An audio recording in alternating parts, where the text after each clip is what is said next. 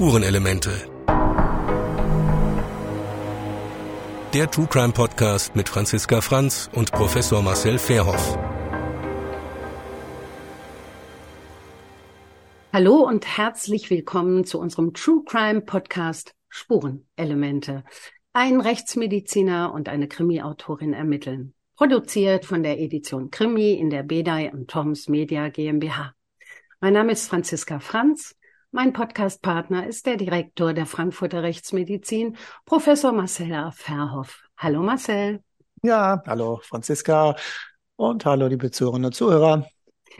Ja, also wir haben jetzt etwas ganz Besonderes mit Ihnen vor. Wir springen nämlich in der Geschichte der Kriminalistik nochmal ganz zurück. Also nicht, dass Sie sich jetzt hier zurücklehnen und sagen, oh, wir sind ja jetzt in der Jetztzeit angekommen, das ist ja spannend, aber mir ist da noch ein ganz bestimmter Fall. Also die Steinzeit in Frankfurt. Ja, genau. Ja, ganz aber so weit nicht.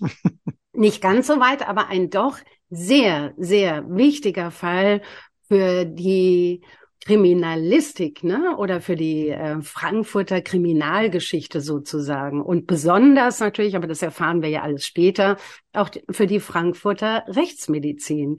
Von daher musste ich das, musste ich das machen. Und zwar muss ich vor, vorweg sagen, dass ähm, mir ein Buch ähm, in die Hände geraten ist von einem Thomas Schnepf, das heißt Frankfurter Giftmörder. Thomas Schnepf war ein ähm, Jurist, ich glaube, er war auch Richter. Und äh, mittlerweile ist er pensioniert, meiner Ermittlung nach. Und der hat ein Buch über Karl Hopf geschrieben, den Frankfurter Giftmörder. Das, da hat er einen Krimi draus gemacht, allerdings mit fantastischen Recherchen. Genau so könnte sich dieser Fall eigentlich zugetragen haben. Und da dachte ich, dann müssen wir beide den also unbedingt nochmal aufnehmen. Ja, es geht um den. Der, der Krimi war fantastisch oder die Recherchen? Die Recherchen waren fantastisch. Und was ich natürlich toll fand, ist, mhm. dass man so einen Einblick hatte in die Zeit, äh, ja, um das Ende 18., Anfang 19. Jahrhundert in Frankfurt, einfach wie es da aussah, wie das da alles so war, das finde ich natürlich spannend. Das wird da ja auch alles aufgeführt und auch der lange Gerichtsprozess, den hat er also ziemlich genau beschrieben und das finde ich einfach auch sehr, sehr spannend.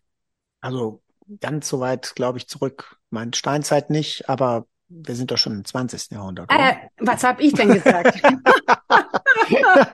du machst den Fall älter, als er ist, ja, aber trotzdem. Es sind auf jeden Fall, sagen wir mal so, damit es sich jetzt viel anhört, mehr als mehr als 100 Jahre zurück. Ne? Genauer gesagt von genau. jetzt aus 110. Ja. Und äh, da gab es noch keine Universität, ne? weil die ist ja erst äh, 1914 äh, gegründet worden und 2014 äh, hatten wir die 100-Jahr-Feier. Richtig. Das heißt also, so eine richtige Rechtsmedizin, ein universitäres Institut für Rechtsmedizin konnte es allein deswegen schon nicht geben, weil es ja noch gar keine Universität gab und auch kein Universitätsklinikum. Ja, ja, genau, genau. Aber da sieht man es mal. Dadurch, dass wir so hin und her hüpfen, habe ja. ich jetzt gedacht, oh mein Gott, wir haben uns jetzt so weit zurückentwickelt. nee, nee, also nee. das tut mir sehr leid. Nein, es geht um, äh, tatsächlich, es geht um den Giftmörder Karl Hopf. Der hat nicht nur seine Eltern ermordet, der hat zwei seiner Frauen umgebracht, zwei seiner Kinder und noch einige andere Menschen zumindest schwer vergiftet.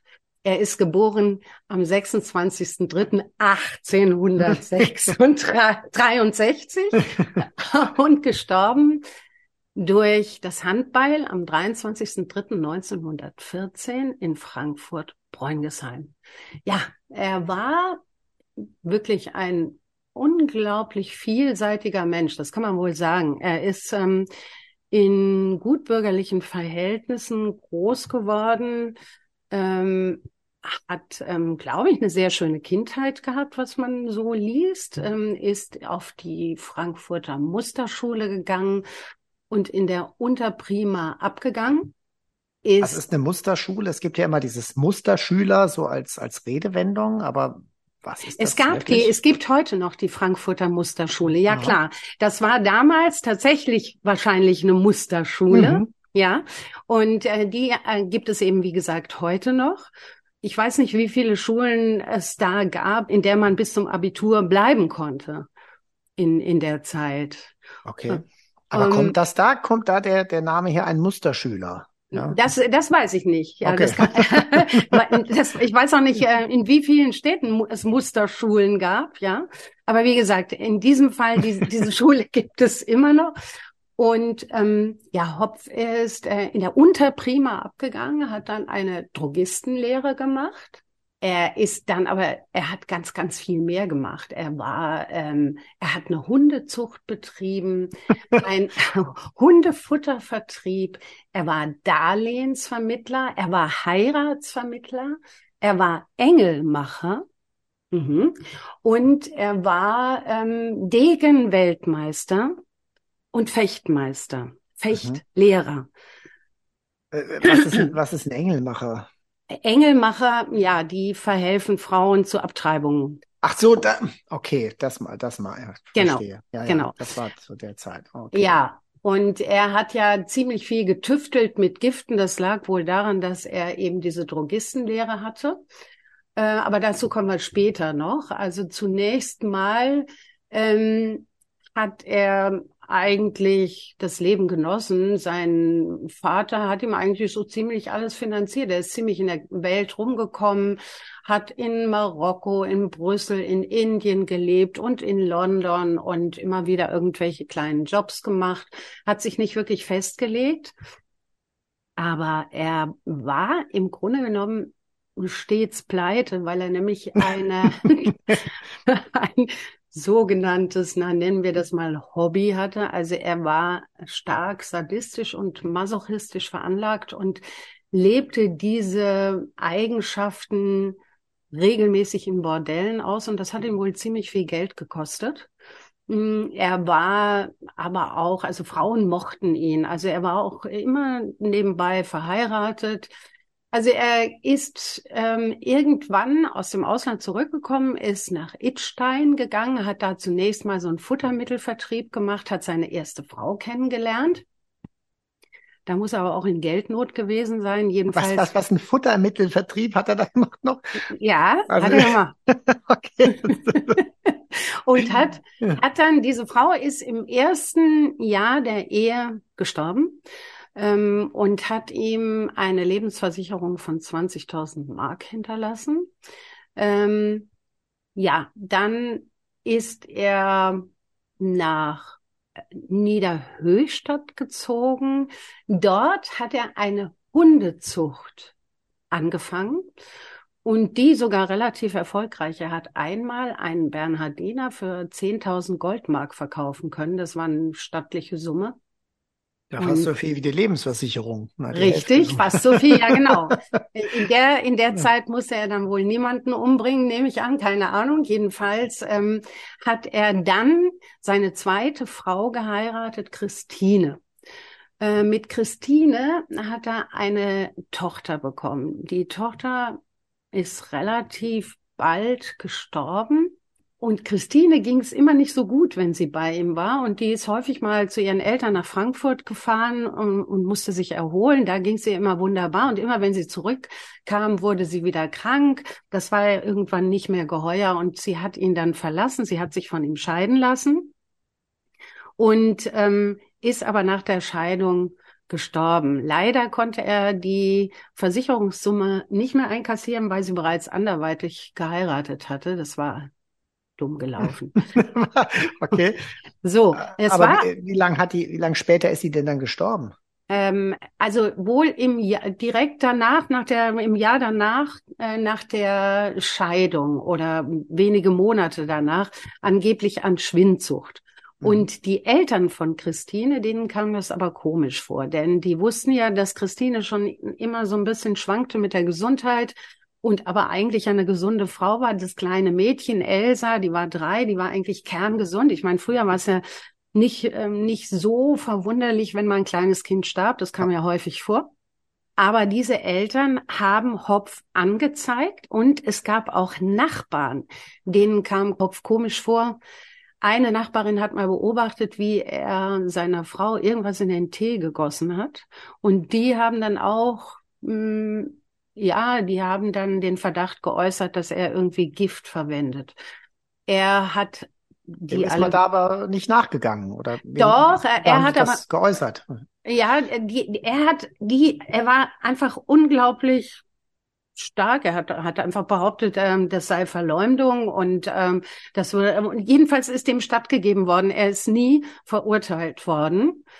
Er hatte dann aber wohl die Nase voll von Niederhöchstadt und ist zurückgegangen nach Frankfurt, hatte, das war 1912, hatte da seine Frau, seine neue Frau Walli schon kennengelernt ähm, mit der er, wie gesagt, nach Frankfurt gegangen ist. Und als er wieder in Frankfurt war, starb dann auch noch seine Mutter und hinterließ ihm 80.000 Mark Erbe. Und dann hat er mit Walli ähm, auf Gegenseitigkeit eine Lebensversicherung abgeschlossen, über 80, auch 80.000 Mark. Irgendwie, die Summen scheinen sich ja. das immer zu ähneln. Ja. Oder war das schon Inflation? Na, vielleicht ähm, kam er drauf durch ähm, das Erbe, was er bekommen hat, dass man das jetzt nochmal gut äh, verdoppeln könnte. Jedenfalls ähm, hat er aber von ihr, von Wally, ein zweites Schreiben unterschrieben haben wollen. Und zwar ähm, dass sie im Falle ihres Todes verbrannt werden soll. Das wollte sie nicht, hat es nicht unterschrieben. Und da wurde sie plötzlich schwer krank, hat immer wieder ganz schwere Magen-Darm-Infekte bekommen, die sie ans Bett gefesselt haben.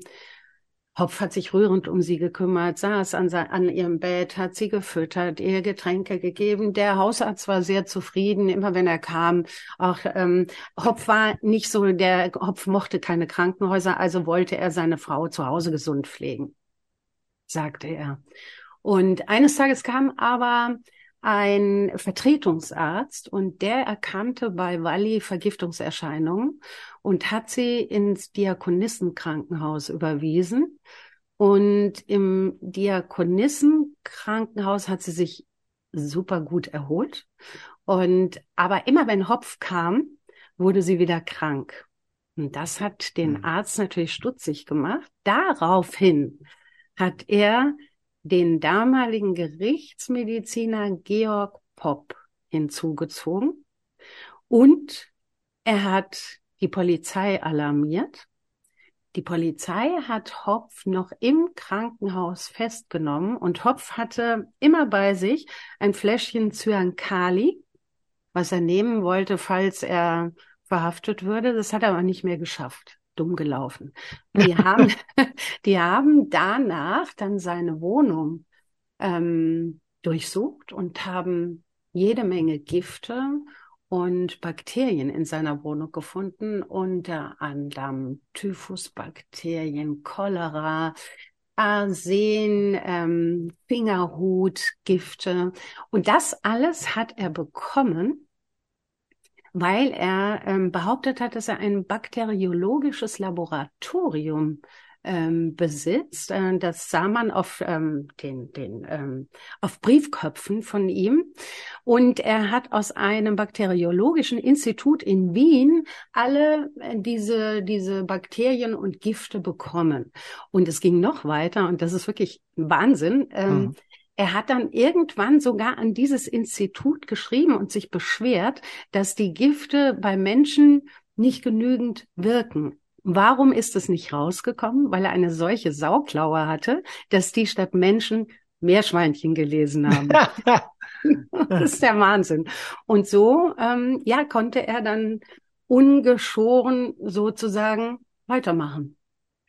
Ja, das ist jetzt erstmal also so. keine, keine Alarmzeichen und damals hat man das dann einfach so versandt. Ne? Kann man sich gar nicht mehr vorstellen, wie das überhaupt ging. Ich meine, wie der, hat er das überhaupt bezahlt, dann Geld in Briefumschlag gelegt oder na gut, aber das Ja, das ist, äh, ich weiß ja auch nicht, ähm, äh, gut, sein Vater, wann der gestorben ist, weiß ich nicht, aber mhm. äh, der hatte ihn ja vorher auch gut unterstützt. Ähm, äh, er hatte übrigens auch, das war ganz interessant, er hat schon immer gern getüftelt und ähm, hat natürlich mit diesen Giftstoffen auch schon immer experimentiert und hat sogar ein Mittel gegen Hundestaub entwickelt. Also mhm. er, wie gesagt, er war sehr vielseitig. Aber als er in Frankfurt war, war er bereits ähm, Degenfech, äh, Degenweltmeister. Und zwar am Schumann-Theater in Frankfurt. Das war damals eines der größten Theater in Europa sogar. Da hat er eine Varieté-Nummer gemacht, ähm, die war, die wurde sehr, sehr berühmt. Er hatte eine Assistentin, der legte er einen Apfel auf den mhm. Kehlkopf und mit einem Hieb seines Säbels schlug er diesen Apfel in zwei Teile und krümmte ihr dabei kein Haar. Das äh, hat natürlich zu Begeisterungsstürmen geführt. Also er war wirklich ein, ein ganz bekannter Mann und keiner wusste, wie gesagt, von dieser, also oder alle, die es vermuteten, das äh, wurde, wurde irgendwie erstmal unter den Deckel, äh, unter den Teppich gekehrt. Ja, weil er so viele Seiten hatte. Wenn man genau. sich das eben vorstellt, äh, dass er ja dann auch ein äh, Mittel gegen Hundestaupe entwickelt hat oder so, aus dem hätte ja wirklich äh, ein richtiger Forscher werden können. Aber mhm. dieser Hang zum Kriminellen, der muss wohl irgendwo sehr groß gewesen sein, ne? wenn man Richtig. das so überlegt. Und ähm, dieses Theater, hast du eine Idee, wo das war in Frankfurt? Ich weiß nur, dass es gegenüber war. Und es ist auch erst, ich glaube, 1960 abgerissen worden. Gegenüber das, von? Gegenüber äh, von? Vom, vom Hauptbahnhof, direkt. Äh, ah, vom zwar, Hauptbahnhof, okay. Ja, ja, genau. Ge ge direkt gegenüber vom Hauptbahnhof. Äh, das, äh, wie gesagt, also das wurde aber schon lange nicht mehr bespielt. Ne? Das mhm. stand dann da einfach als, als ähm, Ruine noch eine ganze Weile. Also und, war im Krieg beschädigt worden. Ja, ja, das okay. war wohl mhm. sehr stark beschädigt. Ja, und ähm, Gut, also dieser Prozess, dieser Pro äh, Indizienprozess, ähm, der, äh, der darauf folgte, war einer der größten der Geschichte. Es gab 19 Sachverständige, es gab, ich glaube, 46 Zeugen. Wally, die mittlerweile in, äh, die hatte sich wieder komplett oder gut erholt, lebte das in genau wäre die wäre die Frage gewesen. Also Wally hat das Ganze überlebt. Ja, die ja? hatte eine äh, tolle Gesundheit ursprünglich und hat das überlebt und äh, trat dann auch als Zeugin in diesem Prozess auf. Okay. Ähm, ja. Aber wichtig war ja, dass einerseits dieser Vertretungsarzt auf die Idee Vergiftung kam. Ne? Und ähm, dann natürlich auch in der Klinik, ne, in dem im, im Bethanien-Kranken, nee, Diakonissenkrankenhaus ähm, ist er behandelt worden und dass eben dort der der Arzt eben offensichtlich äh, auch viel von Toxikologie verstanden hat. Ne? Der, mhm. der Herr mhm. Rossmann hieß der. Und Richtig. dass der dann, dass der dann wiederum den Georg Hopp äh, dazugeholt hat.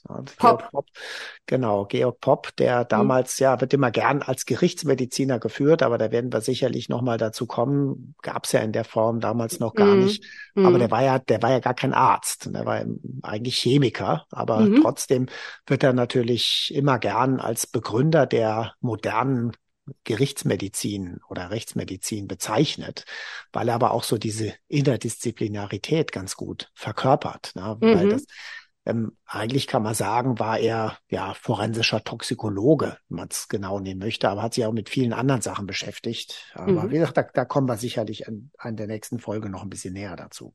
Ja, das, äh, das finde ich natürlich sehr, sehr spannend, weil für mich das so rüberkam, dass ähm, von diesem Fall an die Gerichtsmedizin eine führende Rolle spielte? Das ist wahrscheinlich gar nicht so, oder?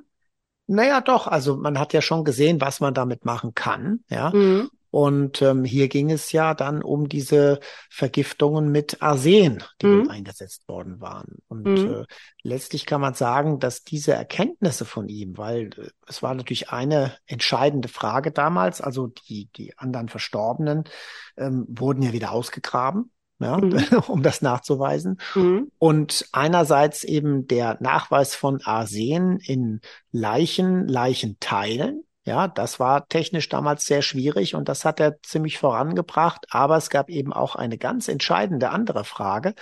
Äh, kann es sein, dass Arsen ähm, von der Umgebung, also von der Erde auf die menschlichen Überreste übergeht? Denn in vielen Erden sind zumindest Spuren von Arsen drin. Und das war eben das Entscheidende. Und ähm, damals hat er sozusagen eine, einen Beprobungsstandard bei Exhumierungen von Leichen vorgeschlagen, der eigentlich heute immer noch durchgeführt wird. Da geht es auch um andere Substanzen, ähm, bis hin zu Opioiden oder so, die von einem Nachbargrab übergehen könnten, theoretisch. Ja, aber es darf also heute keine Exhumierung durchgeführt werden, ohne dass nicht ähm, eine bestimmte Anzahl von Proben vom äh, über dem Sarg, unter dem Sarg, Sargmaterial rechts und links des äh, Sarges, ja, also ganz bestimmte Stellen genommen werden, damit man im Zweifelsfall, wenn man also Gifte im Leichnam, im exhumierten Leichnam nachweisen kann, praktisch die Negativkontrolle oder die Gegenkontrolle durchführt, ob da was im Boden drin ist. Ja was also vom Boden selbst kommen könnte oder am Friedhof von benachbarten Leichen. Also das äh, geht alles auf den Georg Popp zurück, diese Überlegung und auch die praktischen Durchführungen. Schon faszinierend.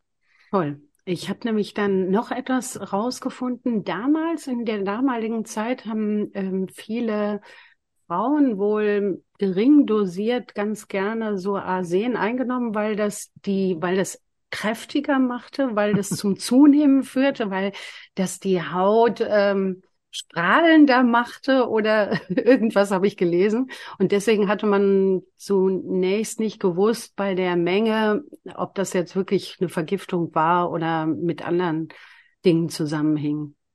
Genau, das ist dann das nächste Problem, dem man ausgesetzt ist, wenn also bestimmte Substanzen tatsächlich als Medikamente gebraucht mhm. oder muss man sagen, missbraucht werden. Mhm. Ja, äh, wo haben wir eine tödliche Vergiftung und äh, wo ist es eigentlich noch die Normalwert, ja, mhm. äh, den wir drin haben? Auch das sind Überlegungen, die heute immer noch angestellt werden bei den unterschiedlichsten Substanzen und angestellt werden müssen.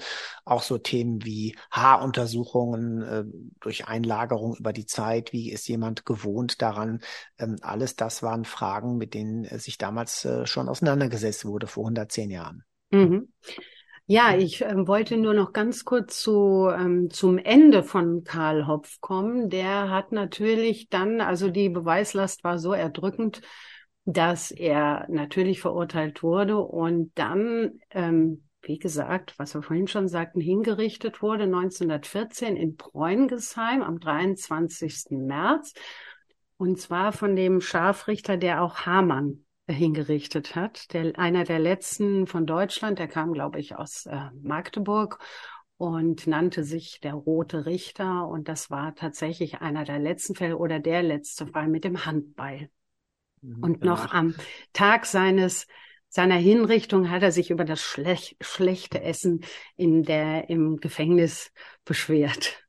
Ja, also wenn er vorher ja doch recht luxuriös gelebt hat, ne, ja, genau. Mhm. Wird das sicherlich nicht zum Besten gewesen sein. Ob es gab es damals eine Henkersmahlzeit, ich weiß es nicht, ob die ihm dann zugesagt hat, aber Wahrscheinlich eben dann nicht, ja. Die wird's wohl da gegeben haben, ja, kann sein. Daher muss ja der Ausdruck dann irgendwie schon kommen.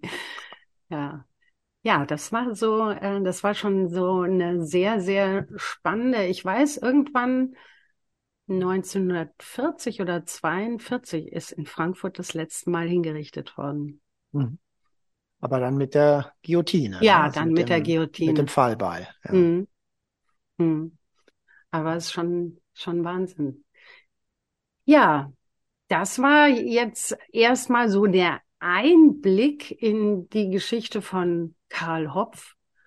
Äh, ich habe mir dann viele Bilder von ihm angesehen. Also mhm. ähm, er war schon ein, ein, ja, äh, wie soll ich sagen? Also er hatte irgendwie, hatte er schon eine gewisse Ausstrahlung. Zwar unheimlich, aber mhm. ähm, irgendwie kann ich mir vorstellen, dass er Menschen auch angezogen hat und gerade auch als Künstler. Ja, ja. und ich meine, diese Vielseitigkeit, natürlich, er hätte ganz anderes aus seinem Leben machen können. Und da wäre natürlich auch wieder die Frage, oftmals hat man ja gesagt bei Serientätern, dass ähm, die Kindheit ausschlaggebend war, die haben irgendwas Schlimmes erlebt oder so. Bei ihm schien das gar nicht so gewesen zu sein, im Gegenteil. Aber vielleicht ist er auch überbehütet gewesen und kam mit allem durch. Das weiß man natürlich auch nicht. So wird es sein. Oder es ist doch irgendeine, weiß ich nicht, äh, Missbrauchsgeschichte oder so, die ja. natürlich niemals rauskommen wird. Aber es muss auch nicht immer so sein. Und deswegen ist immer die Suche nach der, nach dem Grund. Und ähm, ich persönlich finde das immer äh, sehr interessant, dass äh, aus in denselben Familien zwei Geschwister groß werden, die einen völlig anderen Weg nehmen. Mhm. Das sagt natürlich dann wieder der äh, Psychologe, na ja, das ist dann eben die Geschwisterreihenfolge, die äh, spielt eine, eine ganz große Rolle, der Erst- und der, der Zweitgeborene oder wie auch immer. Mhm. Ja, aber ich glaube einfach, dass es so viel mehr ist als nur Kindheit und, und was man da erlebt, äh, was letztlich den Menschen zu dem macht, was er ist. Und mhm. ähm, die einfachen Erklärungsmöglichkeiten sind eben oftmals äh, einfach nicht ausreichend. Ja. Und deswegen, ja, ja äh, halte ich da nicht immer so besonders viel davon, da die, die Ursachen zu suchen. Aber klar, äh, es ist hochinteressant, warum jemand diese, diese hohen kriminellen Energien in sich hat. Ja, und das ist ja nicht der einzige Fall, wo man, wo man das mal denkt, wo man eben sieht, was für geistige Leistungen zum Teil eben von Tätern, sage ich jetzt mal, oder die später als Täter ähm, letztlich festgestellt wurden, ausgehen. Ja, und ähm, man sagt, hätten die das nicht irgendwie besser einsetzen können, na, zum, ja zum Wohl der Menschheit und auch äh, äh, zum Wohl für sich selbst und eben nicht diese Karriere, die sie jetzt angetreten haben. Ja. Ja, ich glaube, dass man dann natürlich irgendwann, vielleicht könnte man es am Anfang noch ändern, aber irgendwann, äh, glaube ich, dann äh, kann man da auch nicht mehr zurück, ne? Wenn man, wenn man mal diesen Weg äh, eingeschlagen hat, dann gibt's kaum noch ein Zurück.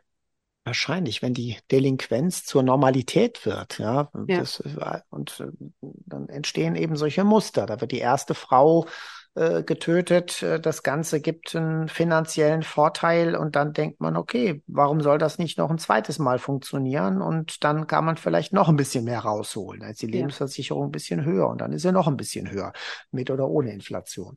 Ja, also es scheinen solche Mechanismen zu sein. Ja. ja. Ja, jedenfalls haben wir das jetzt erstmal alles aufgebröselt und aufgeschlüsselt. Dann bin ich sehr gespannt, denn nächstes Mal geht's auch um die Exhumierung von den, das war ja, glaube ich, der erste Fall, in dem ähm, äh, im Nachhinein äh, bei einem solchen Prozess Menschen exhumiert wurden, oder? Also zumindest im größeren Stil. Und in Deutschland genau war das so der war das so der erste Fall ja. Mhm. ich meine die Exhumierung als solches klar die gab es immer schon. Ähm, dass dann doch nochmal nachgeschaut wurde anders bezogen aber so in der Größenordnung gab es das noch nicht. Ich bin gespannt was du dazu erzählen hast in unserer nächsten Folge. Also, bis dahin. bis dahin dann alles Gute und äh, bis in 14 Tagen. Tschüss. Tschüss.